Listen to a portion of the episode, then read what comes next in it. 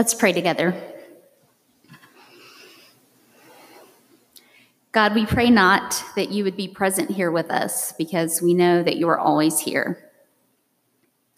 Rather, in these moments, we pray that we would be fully present with you, that your voice would be the one that we would hear most clearly as you open our hearts and our minds to examine the scripture together. It's in the name of your Son, Jesus, that we pray. Amen. Around 7 o'clock p.m. on Tuesday, March the 10th, Tracy, Luke, Emily, and I buckled into our car to begin the 712 mile drive to Mobile, Alabama. We needed to be there by 3 o'clock the next day, and we're pushing the limits of time because we'd waited to get on the road until after Luke's percussion practice with the Tunstall Concert Ensemble. He'd be missing three rehearsals later that week, including a 12 hour practice on Saturday. And at this point in the season, just five weeks away from World Championships, every practice was crucial. And so it was in the dark that we began our long trip to Mobile. We were headed to a conference for the Southern Division of the American Choral Directors Association. Luke had been selected, along with students from 11 southern states, to participate in a regional honors choir, which was taking place as part of that event. And I remember being really glad that it hadn't been canceled.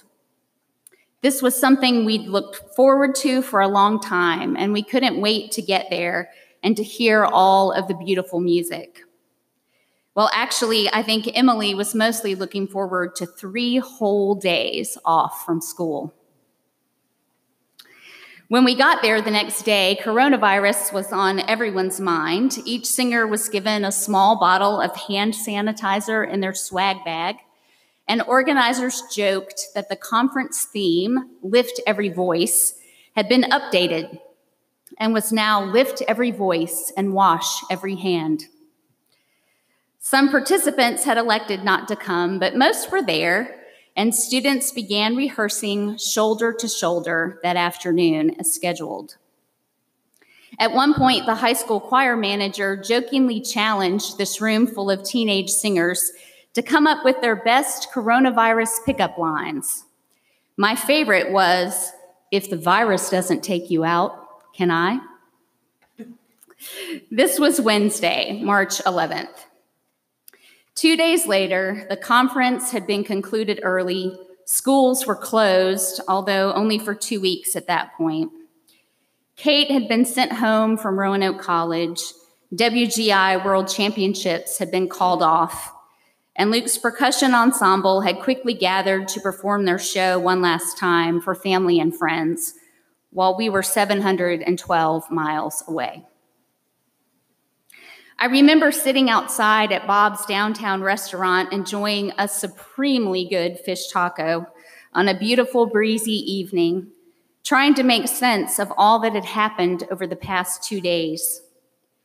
As the party trolley passed by repeatedly on the street behind us, filling the night air with loud, tipsy laughter, the owner of Bob's restaurant lingered at our table, where she was also serving as our waitress for the evening.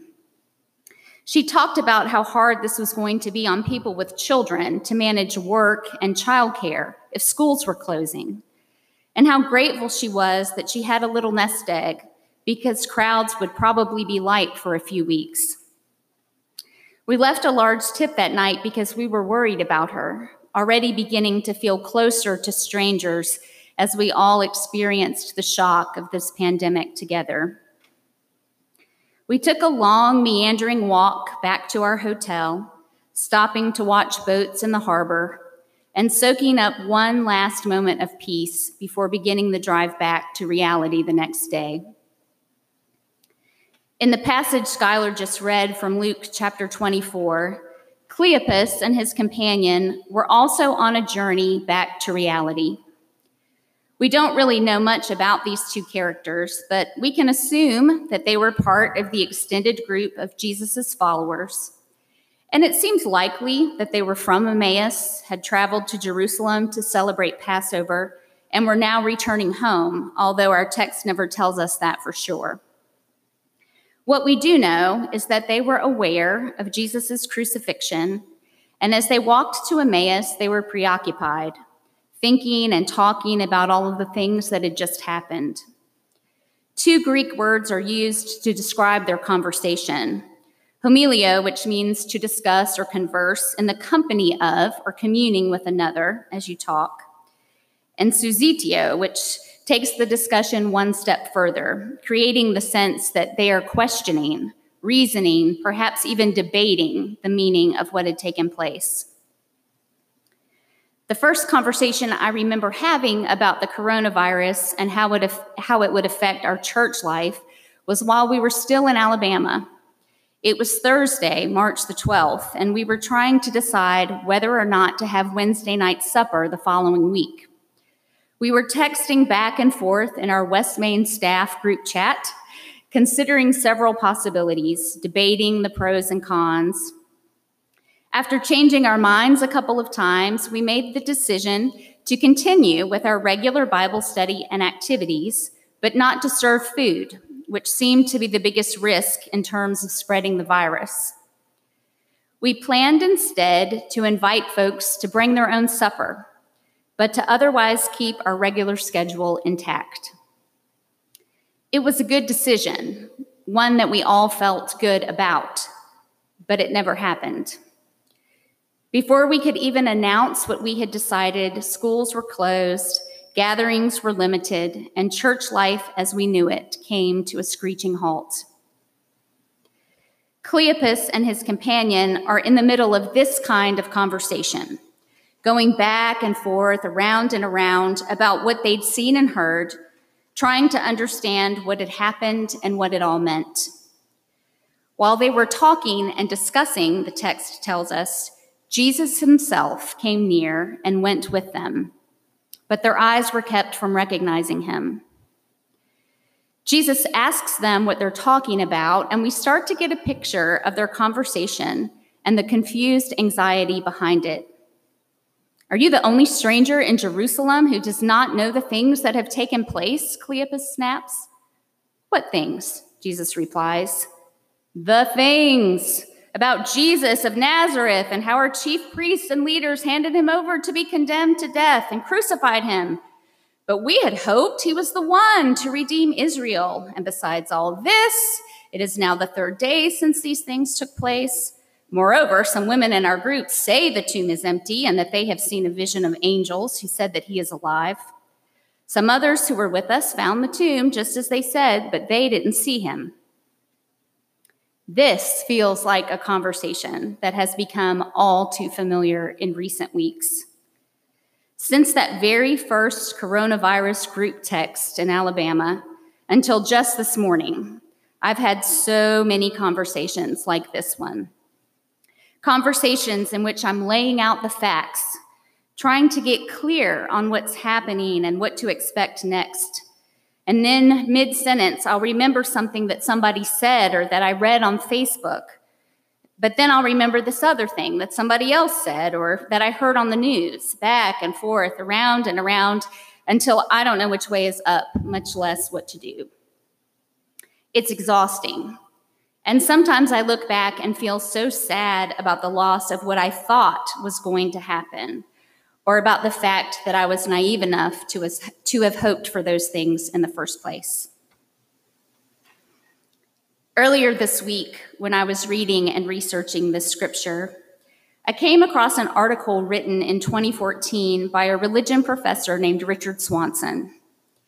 In the article, Dr. Swanson focused in on this little phrase in verse 21 We had hoped. We had hoped he was the one to redeem Israel, to set Israel free. He spends most of the article discussing the Greek imperfect verb tense that's used here, which I found fascinating, but you may be less interested in. His point was this the word used here describes an ongoing habit, if you will, of hoping that was brought to an abrupt end by the crucifixion and death of Jesus. Dr. Swanson goes on to write The scene, to be sure, ends with joy and excitement. But the thing that catches my eye is that little imperfect tense verb, we had hoped. I have heard families use that phrase when they were packing up the things they had brought with them to the ICU. We had hoped, they say, and then they go home alone. I have heard families use this phrase when addictions return or jobs go away. Although theologies of hope focus on a dawning future, the moment that catches me is that moment of deep disappointment when only a painfully imperfect verb tense will express what needs to be said. As soon as I read it, I felt the rightness of it deep inside somewhere that this six year old article about ancient Greek verb tenses not only got to the heart of what our lectionary passage is about, but that it had just put into words a grief that I'd been experiencing but had struggled to name. We had hoped over and over and over again, and the repeated disappointment of all that hoping. We had hoped that we would be back in school after two weeks. We had hoped that we could worship in person on Easter. We had hoped that we could at least invite you to come to the church and place your, your flowers on the cross outside. We had hoped that the virus wouldn't come to Danville, that no one would die here, that we had acted in time. All the world over, in large cities and tiny villages, the people of planet Earth have been crying out in collective grief. We had hoped but their hoping has been in vain. This had to be how Cleopas and his companion felt on that road to Emmaus on that first Easter so long ago. A deep, heartsick disappointment, not only that their hopes were in vain, but that the one they had hoped in, the one they trusted to save them, was now gone. Of course, he wasn't really, he was right there with them on the road, but they were so stunned, sad, and confused by what was happening around them that it took them a while to recognize him. A large part of their struggle was that they had misunderstood God's promises in the first place and therefore couldn't make the reality of what had happened fit into their hoped for expectations. The resurrected Jesus who met them on the road that day wasn't who they expected the Messiah to be. But slowly, he began to open their eyes by explaining the scriptures to them, by giving them a new way to understand old truths, so that they could see how the things he suffered were necessary and were actually the fulfillment of what had been promised. Like Cleopas and the other guy, we too find ourselves disoriented by recent events, which have left us stunned, sad, and confused, unable to see where Jesus is or what we should do next. As we navigate the bewilderment of these days, let's stay humble about what we thought we knew.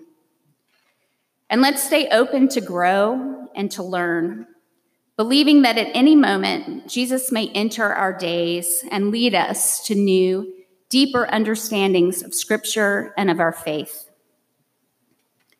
Of course, it wasn't knowledge or insight or understanding that flipped the lights on and set these early believers on a new path. It was the experience of Jesus in their midst. Stay with us, they urge him. And when he does, when he sits at their table and breaks the bread, then their eyes are opened and their faith is reborn. This past Wednesday night, we made a pretty tough decision together on Zoom, an online meeting platform that had been unfamiliar to most of us just a few weeks ago. As a staff, we decided to abstain from voting or speaking on the issue unless absolutely necessary, to remove ourselves from the conversation and to trust the church to work together to figure out the complexities of the situation before us. I must confess that I'm often not a very good listener. It's easy for me to get lost in my own thoughts, formulating how I'll respond to what you're saying rather than listening carefully to what you're saying. But since I wasn't expected to speak, I was able to settle in and just listen. What I heard again and again on both sides of the issue before us was a genuine love and respect for each other and a heartfelt desire to do what was in the best interest of the church. I heard people share personally and vulnerably about how their faith was helping them navigate this very modern concern and how it was helping them make a real world decision, even though we weren't in agreement on what that decision should be. When it came time to vote, I remember feeling totally at peace with whatever decision was made because what we decided had ceased to be as important as how we decided it. In the midst of a global pandemic, when tensions were high and I doubt any of us were feeling at our best, I had just witnessed the kind of community described in Acts chapter 2 separated by social distancing and by our opinions on the issue before us. On Wednesday night, all who believed were together and had all things in common. Around 7 o'clock p.m. on Wednesday, April 22nd, I saw Jesus in the middle of an online business meeting of all places. I don't know what's coming next. I don't know how long we'll be under stay at home orders. I don't know when we'll be able to meet together again as a church. I don't know how long any of us will keep jobs or healthy bank accounts or even our health. I don't know what our church will look like at the end of this crisis or what other challenges might be looming on the horizon. But I do know what I saw on Wednesday night. I saw a church without a building and a church without a staff. And it was beautiful and so much more than I knew to hope for. In the midst of great uncertainty, the likes of which I have never known, I have never been less afraid. I believe in the future of the church because I see you, West Main and so many others being the church, even now, in a thousand beautiful ways. I believe in God the Father, who created and is creating, and who specializes in turning bad news into good news, death into life. I believe in Jesus Christ, who not only shows us the way, but who is the way, and who loved us so much that he held nothing back even his own life. And I believe in the Spirit, mysterious, wild, alive, and free. The active, uncontrollable, unstoppable presence of God in our lives and in our world. Yesterday, this day, and forever. Amen.